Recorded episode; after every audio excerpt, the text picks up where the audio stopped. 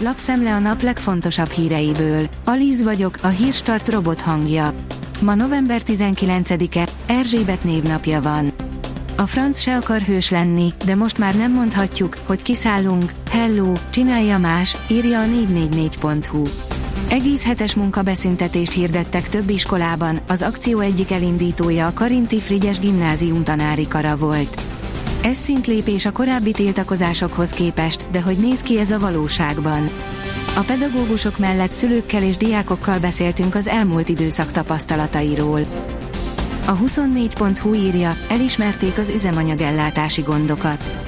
Miközben van olyan benzinkút, ahol már csak egy litert lehet tankolni, Nagy István szerint az indokolatlan hangulatkeltés szükségtelen.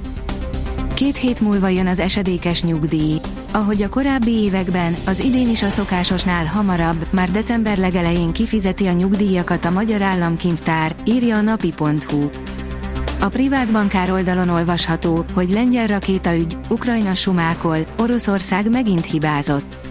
Mit tudunk eddig arról, ki és miért lőhette ki a Lengyelországban két embert megölő rakétát? Elég sokat ahhoz, hogy levonjunk bizonyos következtetéseket.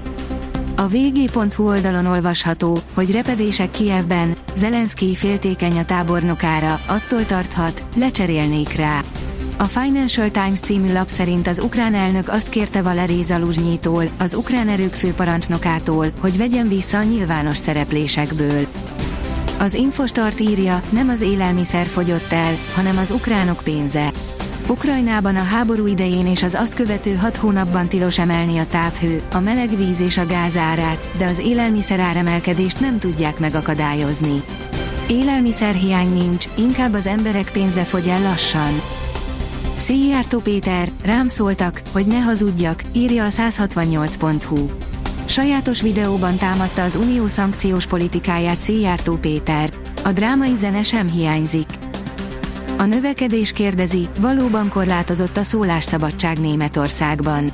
A vitakultúra megszűnt, és vannak bizonyos témák, így például az orosz-ukrán háború vagy a bevándorlás, ahol Németországon kívül szabadabban lehet megnyilvánulni, mondta el a növekedésnek Heinz Teisen német politológus új könyvének magyarországi bemutatóján, az MCC fórumán. A portfólió kérdezi, olyan döntés készül, ami nagyon fájhat Putyinnak végleg elvesztheti Moszkva egyik legfontosabb szövetségesét. Kasim Zsomár Tokajev kazah államfő még szeptemberben jelentette be azt, hogy előrehozott elnökválasztásokat kíván tartani hazájában, melyel elmondása szerint az ország demokratizálódását kívánja elősegíteni. A magyar hírlap írja, Moszkva, példátlan a varsói döntés. Az orosz külügy arra reagált, hogy Lengyelország elutasította Szergei Lavrov részvételét az Ebesz Lódzi ülésén. Jövő héttől több tucat benzinkúton korlátozhatják néhány literre a tankolást, írja az rtl.hu. Kisebb-nagyobb mértékben rengeteg benzinkúton van már korlátozás, állítja Gépész László, a Független Benzinkutak Szövetségének elnökségi tagja. A 444.hu oldalon olvasható, hogy Kubatov szerint a Kósa Lajos által vezetett Korcsolya Szövetség a felelős a Liu testvérek távozásáért. Az FTC-t irányító Kubatov odaszúrt a Kósa Lajos vezette szövetségnek. Megjött az új magyar szupertehetség, akit Belgiumnak köszönhetünk. Fokvárosban született, Nagykovácsiban nőtt fel, a Vasasban kezdett futballozni, de futbalista Belgiumban lett belőle. Először hívták a felnőtt válogatottba, ahol rögtön lehetőséget kapott, és volt is lőtt. Német Andrást már korábban is Szalai Ádám utódjának kiáltották ki, írja az Eurosport. A jövő hetet sem ússzuk meg szárazon. A jövő hét első napjaiban is változékony időre számíthatunk.